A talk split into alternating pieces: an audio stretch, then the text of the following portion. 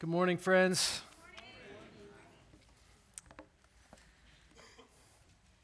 It's so good to be your brother in Christ. It's good to be a part of this family. I want to ask, before we begin the sermon, I want to ask you something, and it has to be genuine. It's got to be something that you desire to do. If you want God to speak to your heart, you have to humble yourself before Him and ask Him. And I want to invite us all to pray one more time this morning that God would soften our hearts, open the eyes and ears of our hearts, and speak to us, and to gift us with His Spirit in such a way to understand and to live it out. And so I'm going to pray, and I'm going to invite you to pray with me. Heavenly Father, no good thing happens outside of your power and grace, your love. And so we submit ourselves to you right now, asking that you would gift us with your Spirit. Help us to build one another up. I pray that you would teach us through your word, through this wonderful letter that you've given to the church now for 2,000 years. It's such a gift to us. Would you speak to our hearts? Would you protect us from the enemy? Would you remove the hindrances from our minds and thoughts, our hearts? And would you do a supernatural work within us? Would you please do what only you can do? We pray in Jesus' name. Amen.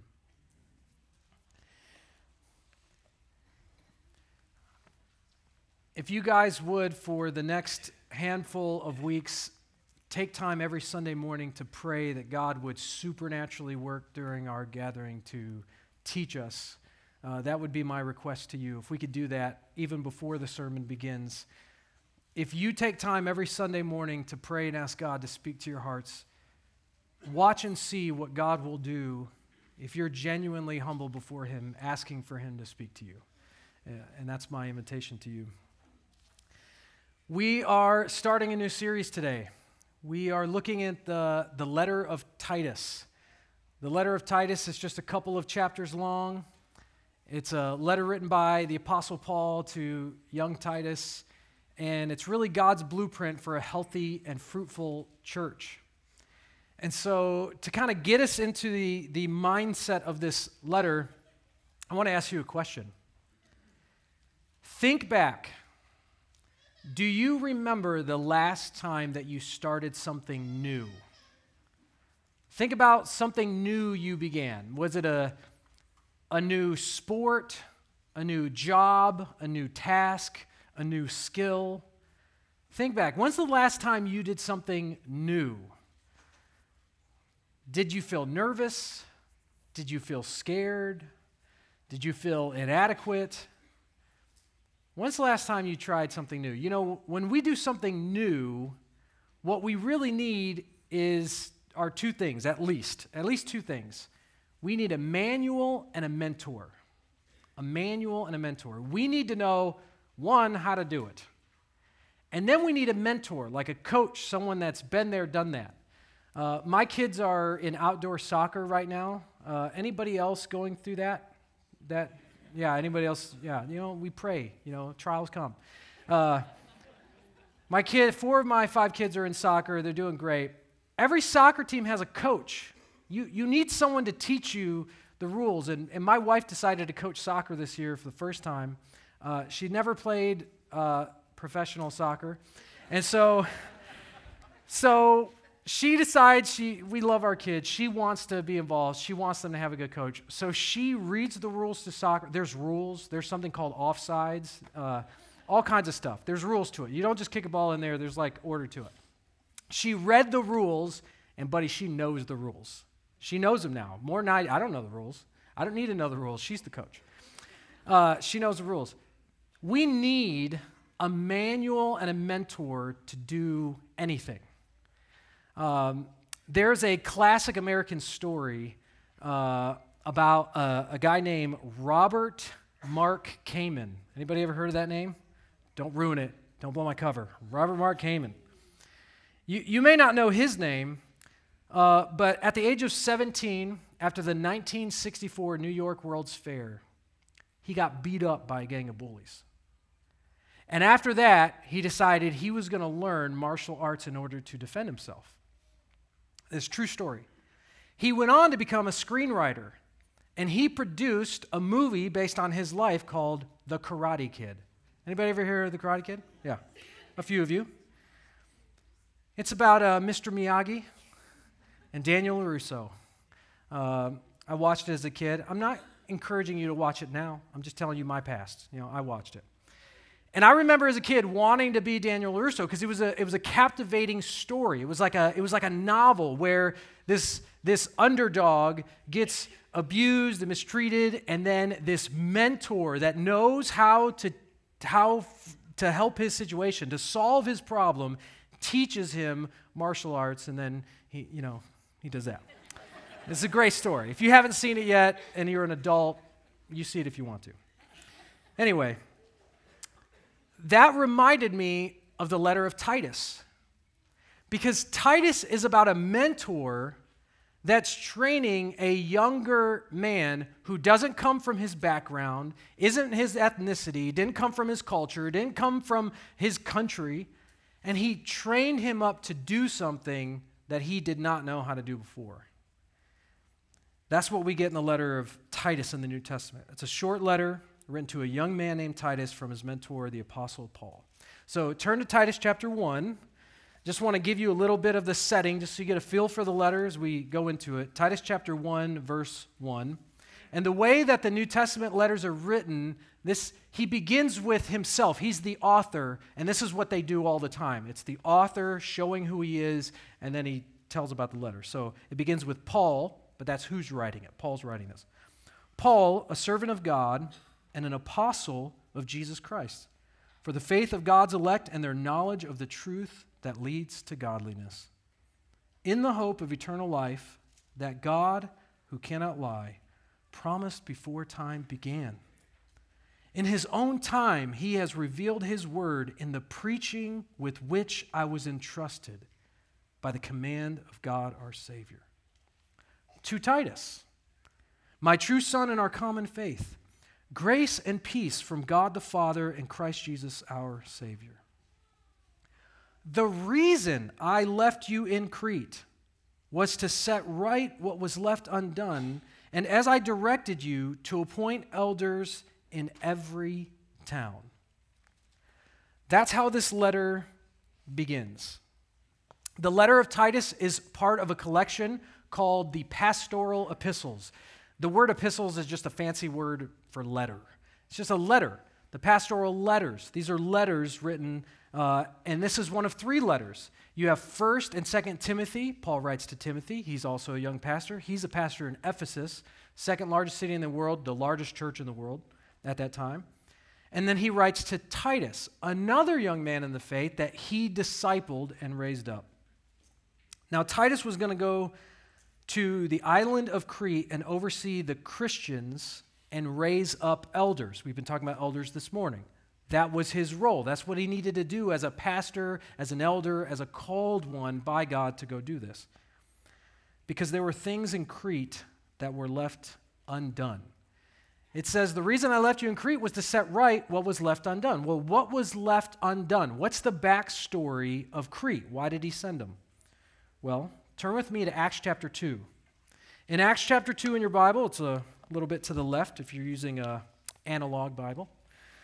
Acts chapter 2, you have the day of Pentecost. If you're newer to church life, you have the life of Jesus 2,000 years ago. He dies on a cross. He raises from the dead. And then at Pentecost, after he rose from the dead, it's what we call the birth of the church. The Holy Spirit came down. He gave that sign for people to know. 3,000 were added to the number. And the Apostle Peter preached to the people, and the disciples were there, not Judas, but the other 11.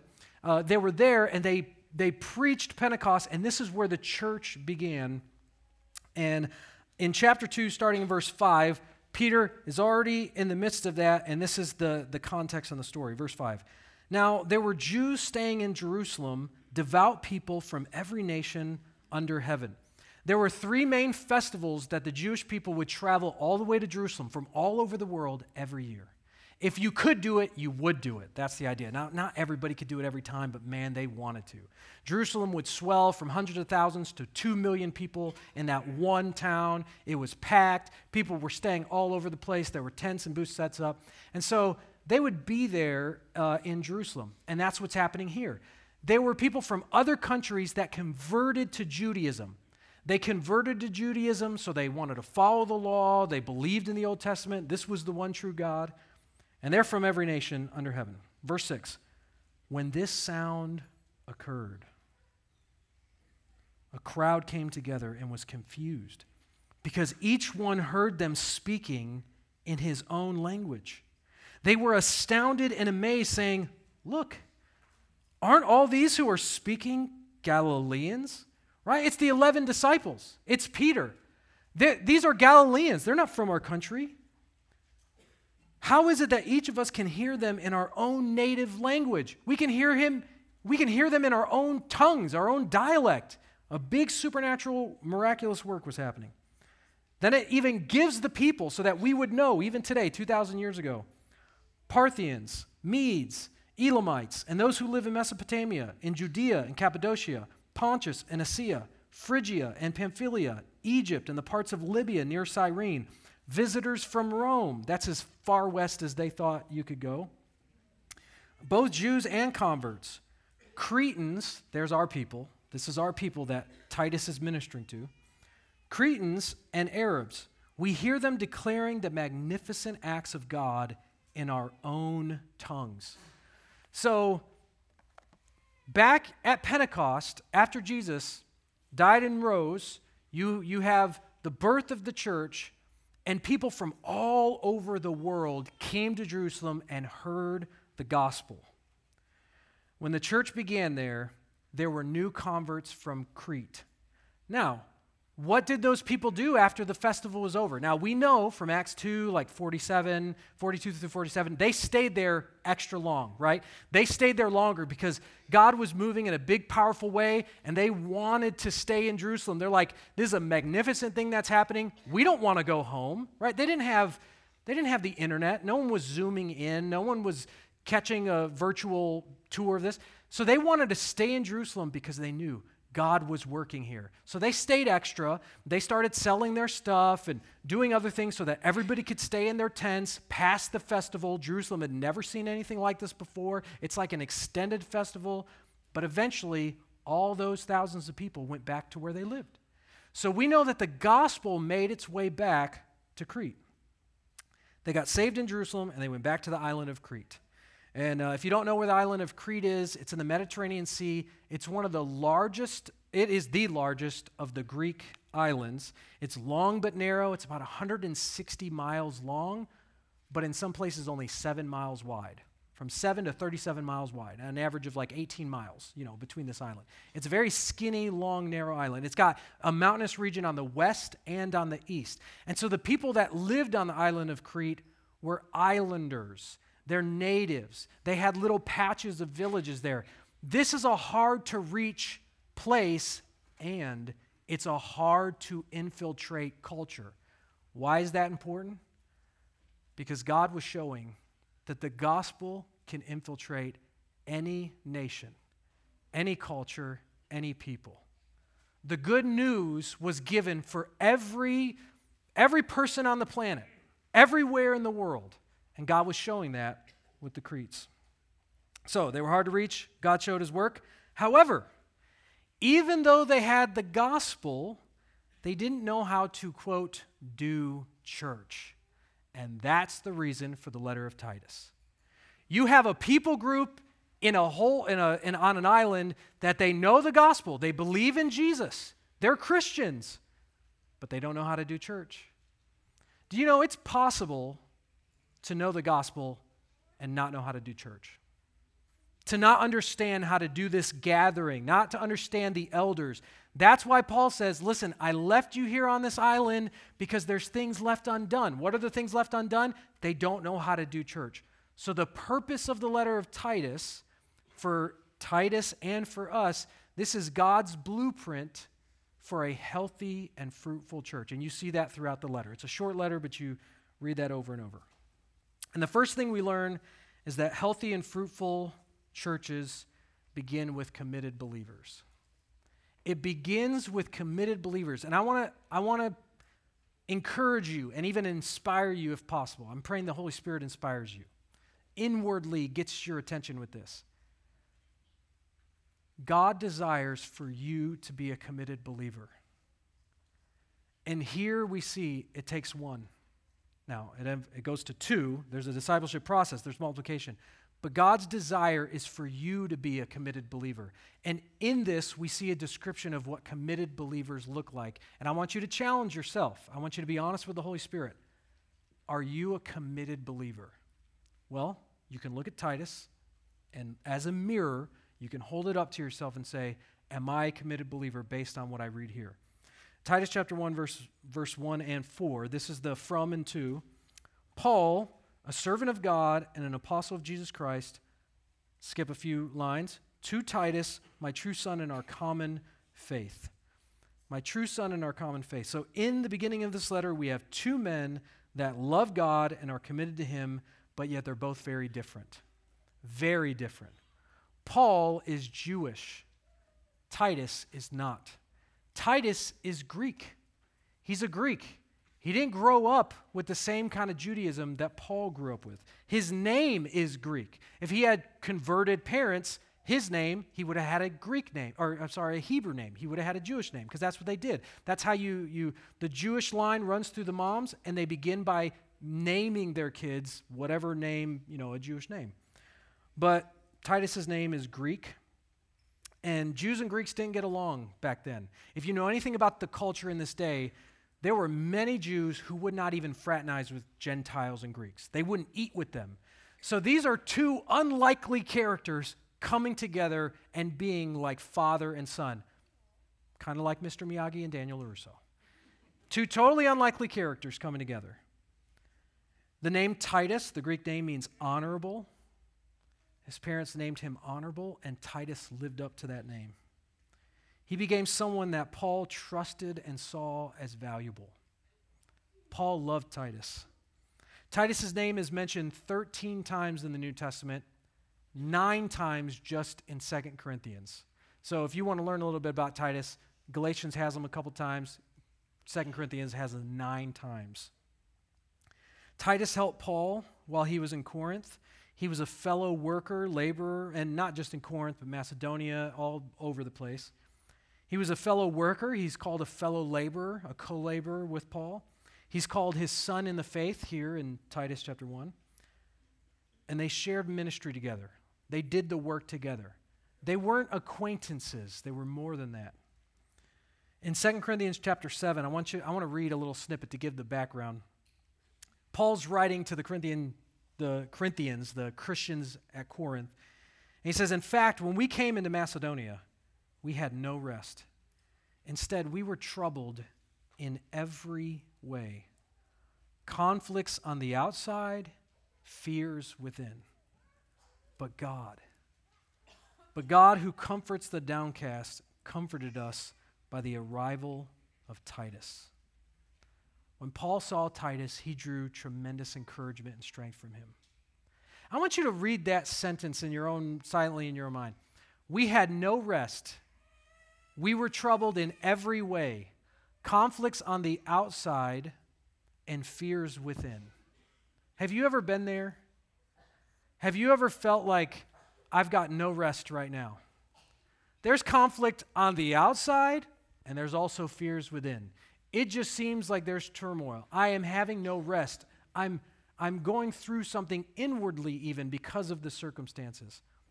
And Paul says, but when I saw Titus, I felt comforted. Maybe Titus had the gift of encouragement. He was valuable to Paul. He was encouraging to Paul. We read in 2 Corinthians that he helped collect the offerings and brought them to Jerusalem, which means he was trusted and even the people around him trusted him to handle money and bring it from one place clear over to Jerusalem to help the believers there. Titus also became an example. He was an example to the church at that time that you did not have to convert to Judaism to become a Christian. Now, this translation is important for us because today we don't really, at least we don't think we struggle with Jew versus Gentile. We don't think that here. Most of us don't think, oh, you have to be Jewish. But imagine a culture where if you don't follow these sets of cultural norms and laws, then really you don't belong. Titus broke that mold. In Galatians chapter 1, I'll read just a few verses. There's more in Galatians about this. Paul writes, he says, "Then after 14 years, I went up again to Jerusalem with Barnabas, taking Titus along also. I went up according to a revelation and presented to them the gospel I preach among the Gentiles, but privately to those recognized as leaders." He's talking about the Jewish leaders. He wanted to share, this is the gospel I'm preaching. It's a good gospel. It's the right gospel. The Gentiles are being saved. They're not becoming Jewish, though, and that was the problem. It's like, wait, they have to be Jewish to be saved. No, they don't. I wanted to be sure I was not running and had not been running in vain. But not even Titus, who was with me, was compelled to be circumcised, even though he was a Greek. Now, this is important. Titus was not compelled to become Jewish because he was an example to the Gentiles. In order to put your faith in Christ, you don't have to be like them. You just have to repent toward God, place your faith in Christ. That is what saves you and makes you belong to Christ. You don't have to follow the letter of the law. As a matter of fact, and Paul's going to say this in Romans, you're going to die under the law. You're not going to make it under the law. Why would you want to put that over you? You can't even accomplish it anyway. Well, Titus knew this inwardly, and he doesn't become circumcised. I'm convinced he and Timothy, the reason why we don't have them buddies together, Timothy did convert to Judaism as a man. If you know what I'm talking about, that was not a fun initiation. They did not like, I feel like Timothy always looked at Titus like, you Gentile, just, you're so lucky. I don't know if that really happened, but when we get to heaven, you can ask him. Anyway. So Titus was an example. This is how you could be a fully committed, mature believer of Jesus. You don't have to become Jewish. And that's important. That's important throughout the entire New Testament. It's even important today. So, what do these committed believers look like? We have Paul and Titus, two guys, committed believers. They love God. They love each other. They're starting this thing off. What do we learn from Paul and Titus? Well, as committed believers, they were committed to God's lordship. That was the first thing. And not leadership. I actually almost wrote leadership here when I was first studying through this because they were led by God. But leadership in our culture seems a little lacking for what it really means. They weren't just influenced by God and like, oh, God's talking. Let me see what he's doing. Let me listen into that podcast. They were fully committed to God's lordship. And we see this in verse 1. Paul, a servant of God. Does anybody have a translation that says a slave of God? Just curious. Some of you, yes, in the back. Some translations actually translate this slave, and it is the word slave. Paul introduces himself as a slave of God. I belong to, I am the property of everything I own, everything I am, everything he says. He is the master. They were committed to God's lordship. A servant of God, he was a slave. Who in here wants to be a slave? Right? That's not our first instinct as human beings. We want independence. We want freedom. We want choices. Unless we're wise enough to know, Lord, just tell me. Just do it. I don't know. I don't know what to do. I'll do whatever you tell me to do. There's that dependence, but there's a step beyond that. There's a step beyond desperation and feeling inadequate. Does God love you? Does he know best? Who else would you want to be your Lord, to be your head, your master? There's no one else I would want other than Jesus. They were committed to that. Paul could have written this letter and introduced himself in many different, more impressive ways. But he begins with Paul, a slave of God, and an apostle of Jesus Christ. The word apostle, if you're new to church, you don't know what apostle means. You know, there's other churches that look at the word apostle and they think of it as a gift or a person and stuff like that. Here at Grace, apostle is so important. In the New Testament, there were apostles. There were men that were specifically sent out, personally sent out by Jesus in the church. A way to wrap this up is, in the Old Testament, God spoke through his prophets. There were prophets, priests, and then because the people were stubborn, after Samuel, kings. But there were prophets and priests, and God spoke through the prophets. In the New Testament, he doesn't do that anymore. Instead of prophets, he speaks through apostles. And that's where we get the New Testament letters. So when you read about the authority of apostles in the New Testament, think the New Testament letters, the instruction and the divine authority placed in the Word of God. This is where we see that authority carried on now to today. It began 2,000 years ago. Jesus personally sent them out, and now we have the apostles writing, which serve even today. They are still our apostles, preserved through the writing of God's word. And so there were messengers. Another way of writing the word apostle is actually messenger in a way. But you should know, in the church, good, strong believers, they love Jesus, they're great, we don't fight with them. There's some people that see like there's apostles now today, and the way that they'll say it is, well, in the New Testament, those are uppercase A apostles, but now we have lowercase A apostles. And they talk about people that are gifted in entrepreneurship and starting things up and going from place to place, which are great for the church. Those men are great for the church. They do great things. The way that we're looking at it in the scripture, though, is there were apostles, and even though guys do that now, the apostles that are written about in the New Testament are these specific men that are called by God, sent personally by Jesus. And this is important. When Paul was first saved and Ananias was afraid to go to Paul, Paul imprisoned, persecuted Christians. Ananias was a Christian. Ananias hears from the Lord that Paul got saved, and before he went to him, he goes, wait a minute, God. I've heard about this guy. I don't know that I want to go to this guy. Like, imagine if you lived in a day where the biggest terrorist against America, against Americans and Christianity, the most well-known terrorist, all of a sudden was in town, and you found out he was in town, and God says, hey, I want you to go talk to that person and share your beliefs with them. You probably think, I don't know that I want to die. I don't know what I want to be in that place. That's how Ananias felt. Verse 15, Acts 9, verse 15. But the Lord said to him, go, for this man is my chosen instrument to take my name to Gentiles, kings, and Israelites. I will show him how much he must suffer for my name. And Paul did suffer, but he never quit. He suffered for Christ. Why? Because Jesus was his Lord. He was willing to suffer, and he submitted himself to suffering because Jesus is Lord. When Paul was defending himself before King Agrippa, listen to his testimony. Imagine having a testimony like this. Oh, would you share your testimony today? Sure, I'll share my testimony. This is part of it. He gets blinded by this light.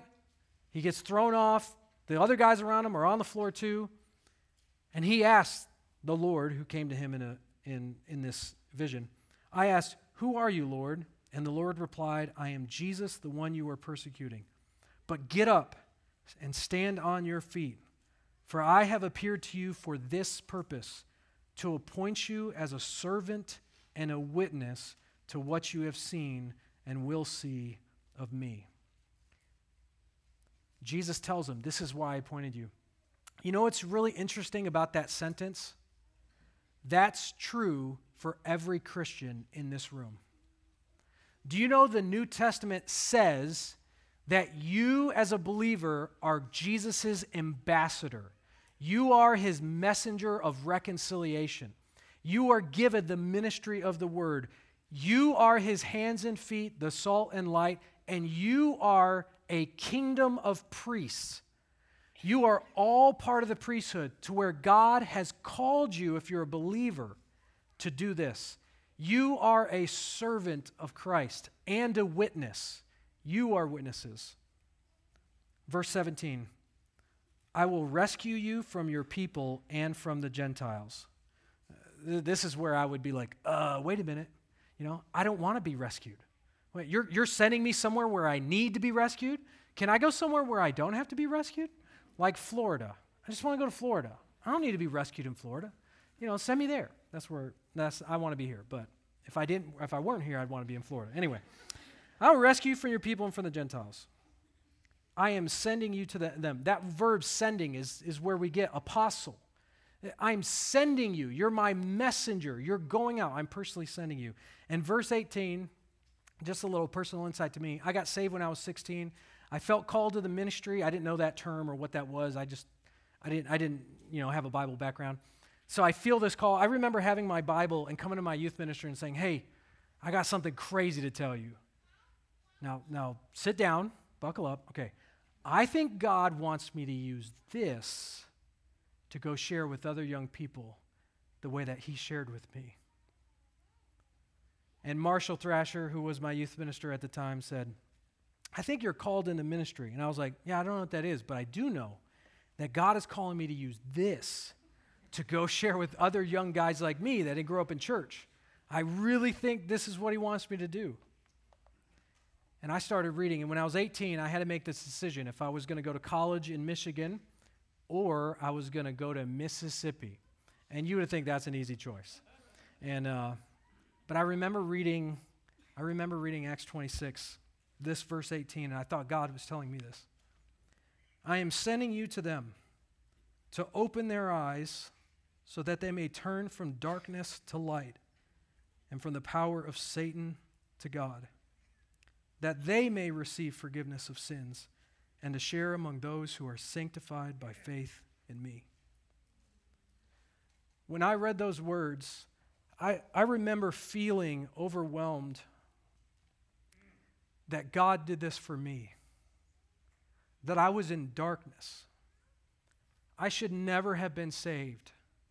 I wasn't a good person. I wasn't making good decisions. I didn't want the right things. I didn't have good character. I didn't have good examples. I had nothing to claim for myself. I wasn't an underdog like, "Oh, he's got it in him though." I had nothing in me. I was going nowhere intentionally. And God saved me out of darkness and brought me to a saving light. And when I read those words, it's like God was saying, "I did this for you. Now I'm calling you to go do this for others. I want you to be a part of my work in saving others like I saved you." Paul was committed to Jesus' lordship, committed to it. He was sent. And believe it or not, the reason why you're not in heaven yet is because you are sent. You already have a calling on your life. Read 2 Corinthians chapter 5. If you're a Christian, you already are called to ministry. Maybe not vocational ministry, but honestly, don't think too highly of that. People that stand on stage are not more important or valuable to the kingdom than the other parts. Just read 2 Corinthians chapter 12, where there's different parts of the body, and we do different things, and no one part looks at the other part and says, "You're better," or "You're greater." It's actually the most obscure parts that are the most honorable, Paul says. Your ministry may be in an office, or on the field, or doing whatever skill that you're learning. God wants to send you out into the world. You do not have to be a missionary, like a named missionary, a labeled, titled missionary, or pastor, elder. You don't have to be that to do an amazing work that God has specifically designed you to do, and it is no less important than any other work. God has called you to this. And if you're committed to his lordship, then you believe that he's called you, and you will follow him. That is God's lordship. So they were committed to God's lordship. They were also committed to God's mission. Verse 1, Paul, a servant of God and an apostle of Christ Jesus, for. This is the for. This is the reason. This is why. This is because. This is why he's called this way, same way you're called. for the faith of God's elect. For the faith of God's elect. So what's God's mission? Number one, to believe in and belong to God. God's mission is that people would have faith in him and that they would be the elect, the chosen ones, his chosen ones to belong to him. That means you're belonging to God. You are his people. God's desire is that all men would be saved. They would be God's elect and have faith in him. So his mission is that people from all country, every nation, tribe, tongue, every ethnicity, God's desire is that all people would come to know him, believe in him, trust in him, that's the word faith, and belong to him, God's elect. Number two, to be transformed by the truth. God's mission is that people would be changed from the inside out, that they would be transformed by the truth. For their knowledge of the truth that leads to godliness. People are being deceived. People are living in bondage because of lies, not actual metal chains, but mental chains. They're captive by lies of the enemy. And the knowledge of the truth will lead them to godliness. It will lead them to freedom. That's why Paul writes, Romans 12, verse 2, do not be conformed to this age, but be transformed by the renewing of your mind, so that you may discern what is the good, pleasing, and perfect will of God. That's godliness. What is the good, pleasing, and perfect will of God? What does he want for your life? How is he directing you and guiding you? That's what godliness looks like. And godly living, to use my southern twang, godly living isn't a life full of thou shalt not. It's not just about thou shalt not. Godliness leads to freedom and joyful living. I challenge you, give me someone that doesn't follow God. I will show you where their chains are. You show me someone that says, the Lord Jesus is my master and Savior, and I want to follow him. They have real joy and freedom. There's real joy and freedom in being a slave of God. So God's mission is that we would be transformed by the church. Number three, to live with hope. God's mission is that people would live with hope. You can't have hope apart from Christ. Paul, a servant of God and apostle of Jesus Christ, for the faith of God's elect and their knowledge of the truth that leads to godliness. Verse 2, in the hope of eternal life that God who cannot lie promised before time began. Before time began. This is the tricky part. Who did he promise? Well, the promise was made in Jesus. If you know that, if you believe in the Trinity, which we evangelical Christians do, of course, God the Father and God the Son have always been together, always existed together. And they have always planned, they have always known that it was going to be Jesus that would come. He was the promise. And so God made his promise before time began, before the world was made, before the foundation of the world. God had already appointed for Jesus to be slain. Because God's plan from the very beginning was to save his people to himself. This is our hope. Hope is looking forward to something with confidence. If you're a parent, you ever get nervous when your kids are hopeful for something you know ain't going to happen? I get so nervous. They're like, oh, and we're going to play today and blah, blah, blah. And I'm like, how do I gently say I've got work to do? Like, how do you say that? With God, we don't have to worry about that tension.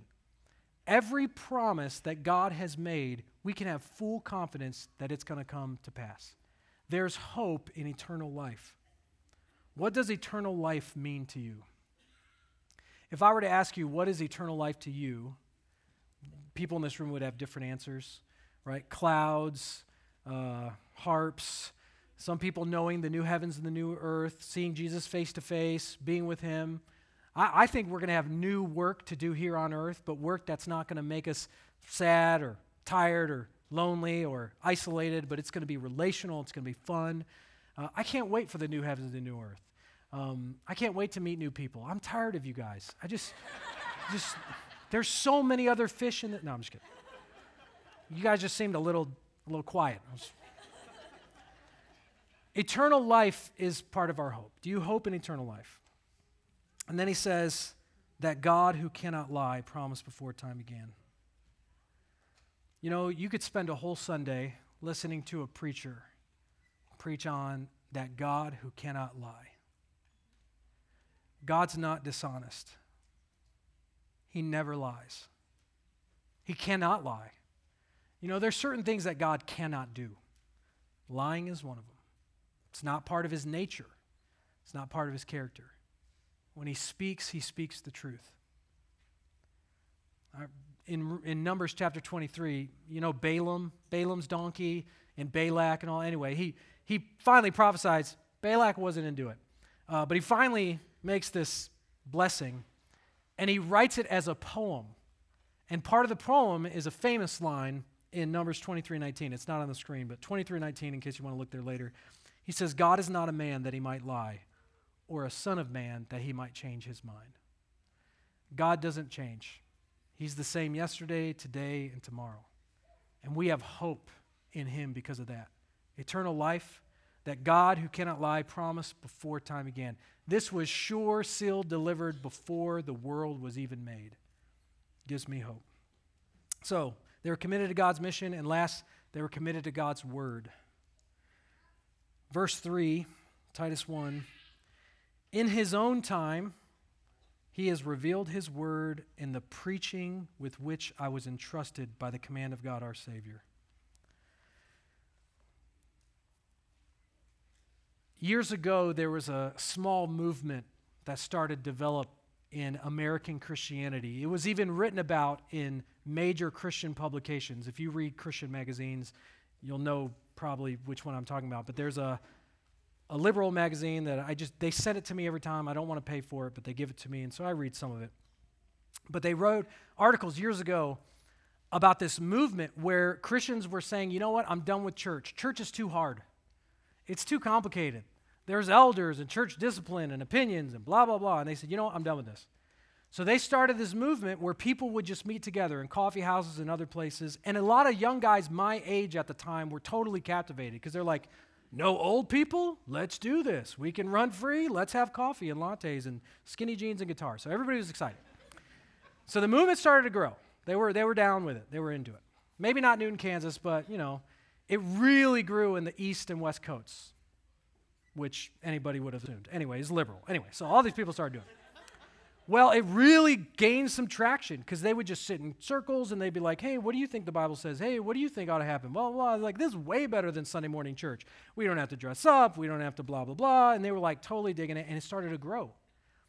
But then the movement shifted a little to where some of the main proponents of the movement started saying this, which just blows my mind. You know what? And we don't need preachers either. We don't need elders and preachers. You know, we're all kingdom of priests. And they started arguing that preaching is overrated. Now, some preaching is overrated, but not the function itself is not. It's biblical. Well, they started doing this, and young guys were like, oh, I don't know now. But it started moving anyway. Who needs preaching? And I remember thinking, hold up, because some of my friends were part of this group, you know, because I'm younger. I know you can't tell. But I'm younger. And I started arguing. I was like, listen. Jesus' ministry was preaching. Right? We talk about his healing and his miracles. Super great. Great signs. But if you look in the New Testament, in the Gospels, Jesus multiple times says, I'm not going to heal and do these miracles and signs over here because my ministry is to preach the kingdom of heaven in all the towns. I need to go everywhere. And then you have letters like Titus and 1 and 2 Timothy, where preaching is a primary theme that's so important for the health and vitality of the church. And that movement fizzled out. Now, there's still little sprinkles here and there of people trying to do it because they don't want eldership and authority and people and all that stuff. But this is God's design and plan and blueprint for a healthy and fruitful church. You need preaching. And I know that comes weird hearing a preacher say it, but if God ever calls me out of the ministry, I will know in my heart, not because of my job, not because of where I went to school, but because of this book that supersedes every thought and feeling I've ever had, says that God revealed his word in the preaching. It began with Jesus and it never quit. Preaching is so important. And committed believers are committed to God's word. And we need God to supernaturally raise up men to preach sound doctrine. Now, everyone in the church should be a mature believer, and that's our goal. We want to lead there. But not every person in the church is called to be an elder/preacher, pastor. Those are the same office, just described in different ways in the New Testament. Not everybody's supposed to do this, but we need this. This is a part of God's healthy blueprint, good blueprint for the church. So in verse 3, in his own time, he has revealed his word in the preaching with which I was entrusted by the command of God our Savior. This is God's plan for salvation, that the church would be healthy and that we would go through. There's 4 divisions in the letter of Titus. We're just going over number 1 today. A healthy, fruitful church starts with committed believers. It's led by qualified men. That's what we're going to get to next week, elders. It's built through relational discipleship. That's the end of chapter 1. Chapter 2 is really interesting. It's relational discipleship. And then its influence in the community is through Christian living, godly living, good works. That is God's plan for the church. And you see that all in Titus, which we're going to go through, which gets us to our last point. It's not a point. Our value, one of our values, our 4 values here at Grace Community Church, our elders worked through it. I think it was like 2 years we worked through this. This is like part of our constitution as far as our DNA of what we believe. These values hold, if these values change, then this church is not the same. This is what we hold to. Our number 1 value is upholding biblical integrity. We are unashamed in our devotion of the truth and the authority of the Bible. Unashamed. This is God's word. It's over our head. It doesn't matter what we feel, think, or do. This is the authoritative word of God. We will follow it no matter what. Even if it seems to go against every scientific and culturally relevant point, does not matter. People can call us bigots and one-minded. Who cares? This word of God is the only word of God. That's the Bible. Yes, you could clap for that. That's great. That's a value. That's great. The last sentence in this value is important too. If we get this right, everything else follows. If we get this wrong, nothing else matters. And you know a biblical place where you can find that in one of many places, Titus. It begins with this commitment to the preaching of God's word, that sound doctrine is upheld. And that is our commitment. And so our prayer and request to you is that you would consider who needs to be an elder here at Grace. Pray for them and also pray for me. I cannot preach sound doctrine without the power of the Holy Spirit illuminating my mind, helping me understand, giving me the gift of teaching, which I don't own and I don't have. If he decides to take it away, there's nothing I can do in my human power. My ask to you is that you would pray for me and be a praying church, that God would raise up elders, he would gift us to do what we're called to do. Otherwise, it will be in vain. So let's pray. Father, thank you for your word. Thank you for Titus. Thank you for Timothy, this great example. Would you open the eyes and ears of our hearts to know the truth, that it would set us free, transform us, help us be a healthy and fruitful church. Our desire is for good works. We thank you for your word. We pray this in Jesus' name. Amen.